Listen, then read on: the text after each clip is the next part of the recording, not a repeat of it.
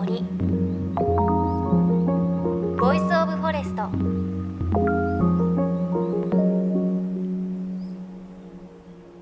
おはようございます。高橋真理恵です。さあ3月も中頃になってきましてだいぶね暖かい日も増えてきましたね。ねお散歩とかも気持ちいいですしちょっと音楽を聴きながらお外にいたりすることも多かったりするそんな時期じゃないでしょうか。私もあの音楽よく聴くんですが新しく Bluetooth のコードがついていないイヤホンを購入して今使っています。でも私初めて Bluetooth 対応のものを使って Bluetooth が何かもちょっとよく分かってなかったんですけどこう耳につけて電源入れて聞けばいいんだろうなと思っていて電車の中で会社に行く時に聞いていたんですが あのー、今私すごく大好きなラジオがあって他局なんですが講談師の神田松之丞さんのラジオをよく聞いているんですが電車に乗って Bluetooth のイヤホンを耳に入れてあじゃあ聞いてみようと思って神田松之丞さんのラジオを聞いていたんですがなんかすごく音が小さくてちょっと聞きづらいなと思ってあ Bluetooth って音小さい感じなんだおしゃれな感じで聞こえてくるのかなと思ってちょっと音を上げたんですね。それでもすごく小さくて音量をマックスにして聞いていたんですけれどあのー、神田松之丞さんなかなかのこう何て言うんですか？この時間に言うのもあれですけど下ネタを お話しされていてすごく面白くてもう顔にやけて聞いていてそしたらすごいこう電車の中で視線を感じてこんなに視線感じることないぐらいに視線を感じてなんでこっち見てるんだろうと思ってあっと思ってもしかしてと思って恐る恐る耳のイヤホンジャックを外したら携帯電話から爆音で神田松之丞さんのラジオが流れていて すごい目で見られていてもう消し方もパニックって分かんなくなってしまってどうしようと思って次の駅でもう爆音流したまんま降りたんですけれどあれなんですね。Bluetooth は接続っていう動作？なんかよくわかんないですけどやらなきゃいけないんですね。それを知らなかったのでちょっと皆さんもし Bluetooth のイヤホン使う方がいらっしゃったら気をつけてください。ただ私は松之丞さんのラジオ大好きです。さあ JFN38 曲を結んでお送りします。命の森 Voice of Forest。さあ今日はこの番組では以前もご紹介しましたブッシュクラフトのお話です。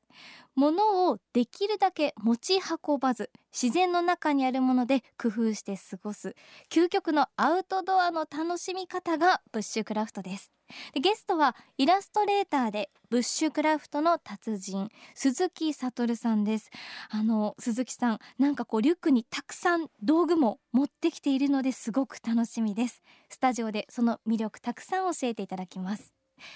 JFN38 曲をネットしてお送りします。命の森ボイスオブフォレスト。今日も最後までお付き合いください。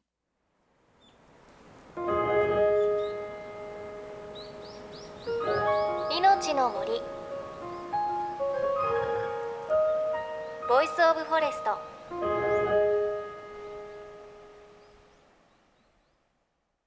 命の森 Voice of Forest。さあようやく暖かくなってきて目いっぱいアウトドアを楽しみたいそんな季節になってきましたね。そんな中今日私も大変興味のある究極のアウトドアの楽しみ方ブッシュクラフトこちらを達人の方にいろいろと教えていただきたいと思います。イラストレーターでブッシュクラフターとしても活動されている鈴木悟さんです。鈴木さんよろしくお願いします。ろしくお願いします。お願いします。あの鈴木悟さん、はい、長野県松本市を拠点にイラストのお仕事ブッシュクラフト野営のアドバイザーやワークショップなどの活動もされています。あのまず私も以前取材で体験がしたことあるブッシュクラフトなんですが、まあ、ブッシュっていうのは森や茂みで、クラフトは作るということで自然の中にあるもので工夫をして生きるために必要なものを手に入れるという、まあ、そんな意味だと教わりましたが、はい、鈴木さんはそのブッシュクラフトっていうものはどう捉えてらっしゃいますか？いやもうまさにそのおっしゃる通りで、うんうん、やっぱり昔の先人の方たちがこうやってきたことをあの現代の今のこうアウトドアのアクティビティに生かすあの遊び方っていうか楽しみ方ですよね。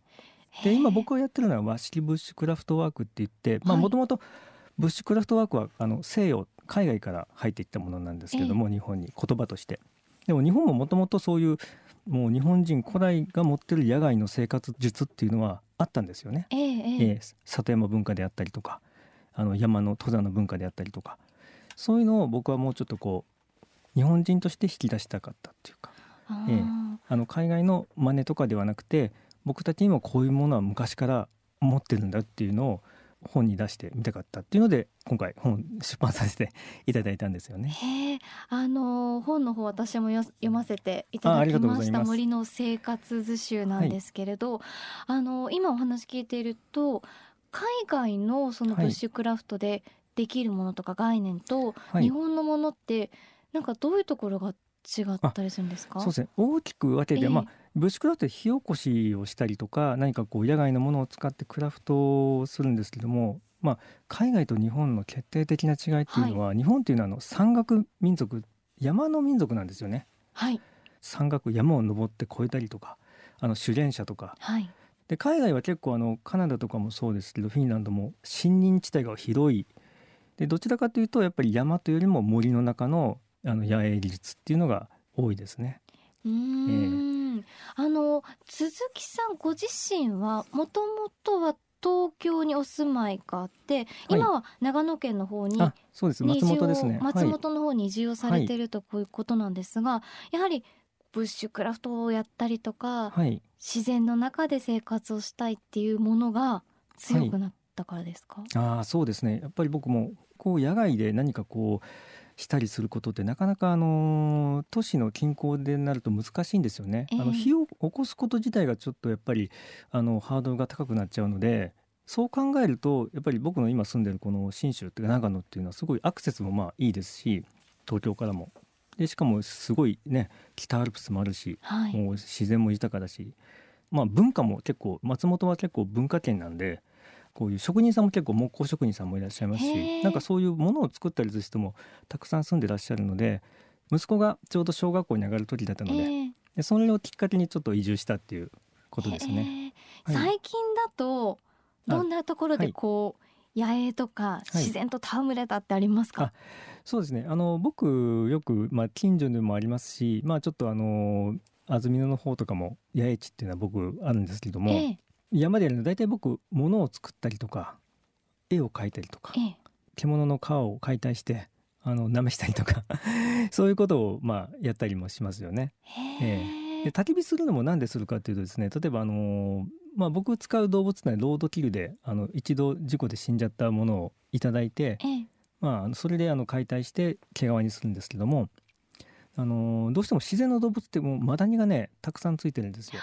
はい。いっぱい本当に。すごい。はいでそれを取るためにあの焚き火で一度こういぶしてマダニを全部取ってから剥いでいくんですよね。へえ焚き火の煙っていうのはブリはい。もそうですし、マダニもねやっぱり寄りつかなくなるんですよね。へええ。で昔の人はやっぱり煮たりしてるんでこうつかないんですよね。で僕もね本に書いてるんですけどまあ山に入ると特に深い山ですね、ええ。あの熊笹があるとことか、まあ、マダニがいそうなたくさん葉っぱが落ちてるとことかはですね、ええ。絶対むやみやたりに座らないしバックパックも置かないですね。下に置かないっていうことですね、そうです。あとバックパック置かないで中をこう開けたりする方法も本には載ってるんで。あのすごく大事だと思う。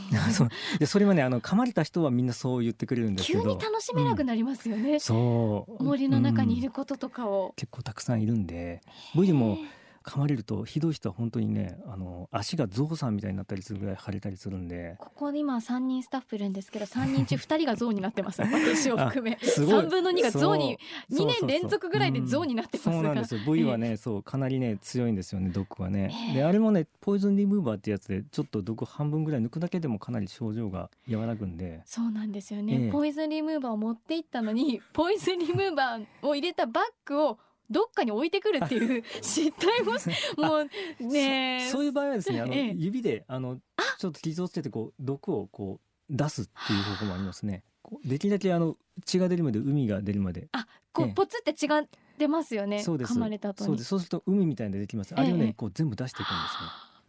そう。そうするとあのやっぱりそれをやるやらないかで全然次の反応が全然違ってくるんでまあそれはあのスズメバチも一緒なんですけど毒を必ず出すことですね。いやもうごめんなさい。多分今スタッフ全員がお前脱線してるよって思ってると思うんですけど すごいね。大事ですよ。森の中に入って刺された経験が噛まれたりした経験がある人はすごく気になったと思うんですが。ぜひそうなんですよ。僕はあそうそう。意外とね本の中でも書かれてるんです。結構あのブッシュクラフトとかねサバイバル自然のものを使ってねこうシェルターみたいに作ったりするんですけど、ええ。あの時も本当に十分注意してほしいのは本当にその辺にそういう吸血虫がいないか必ず、ええあまあヒルとかもそうですけど確認することがまず第一ですね。そうですよね、意外とねあの強いんですよ。いや、うん。もう存じ上げております。もう本当に強いなっていう感じがします。ごめんなさいとお話戻しますがはい。鈴木さんの野営は外観はどんな感じなんですか？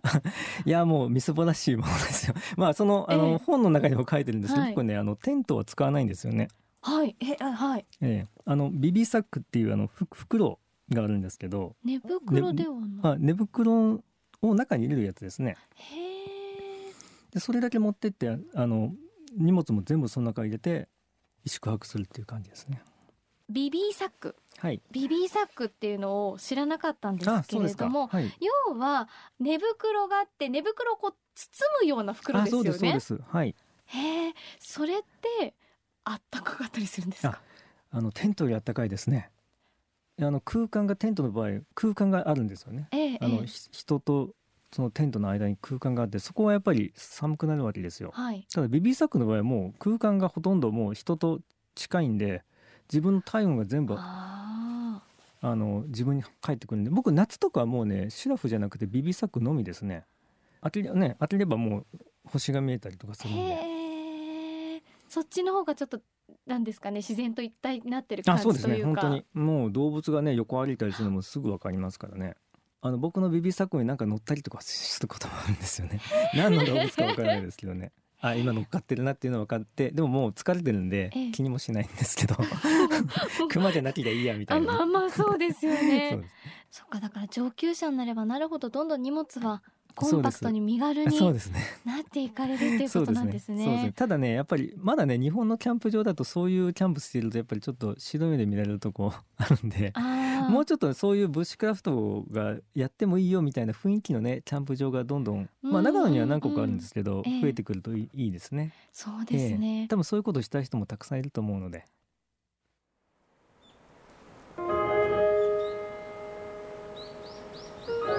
命の森 Voice of Forest。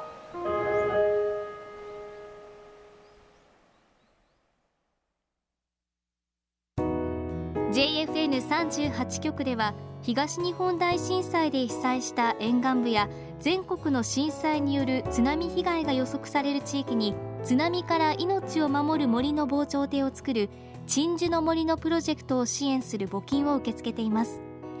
この命を守る森づくりに取り組んでいる AIG 損保は中小企業のリスクにフォーカスした損害保険のラインナップビジネスガードを法人会納税協会会員の皆様に提供しています。AIG 損保ではビジネスガード新規契約1件につき1本のどんぐりの苗木を植樹する命を守る森づくりを通じ被災地の復興全国の防災減災に取り組んでいます。命の森 Voice of Forest。今朝はイラストレーターでブッシュクラフター鈴木悟さんのお話お届けしました。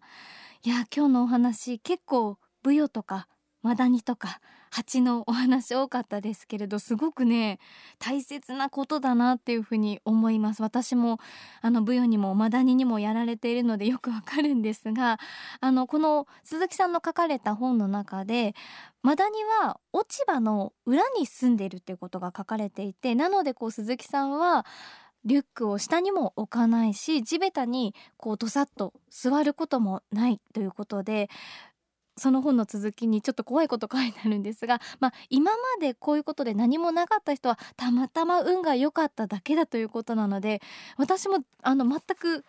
アウトドアが多い人間ではないんですがそれでもあのマダニにやられていますので結構ね外でアウトドアとか楽しまれる方はこういったリスクがちゃんとあるということもちゃんとこう分かっていた方がいいかもしれません。やられてからだとねあの本当に痛いですし痒いですし熱も出たりするので本当に気をつけてほしいです。であのブッシュクラフトで鈴木さんが作ったさまざまな道具火起こしの道具もいろいろお持ちいただいていたんですが今日はね4分の3ぐらいはマダニのお話舞踊のお話でちょっとお伝えしてたので来週続きをお伝えしていきたいと思います。そして鈴木悟さんが出されたばかりの本森の生活図集ブッシュクラフトスキルワークブック。こちらは笠倉出版社から出ています。あの鈴木さんの可愛いイラストと一緒にこう使えるタープの使い方とか紐の結び方いろいろ書いてあるのですごく面白い内容になっています。よかったらチェックしてみてください。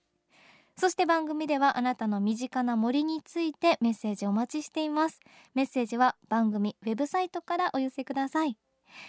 命の森 Voice of Forest。お相手は高橋真理恵でした。この番組は AIG 損保の協力でお送りしました。命の森。の森。 Voice of Forest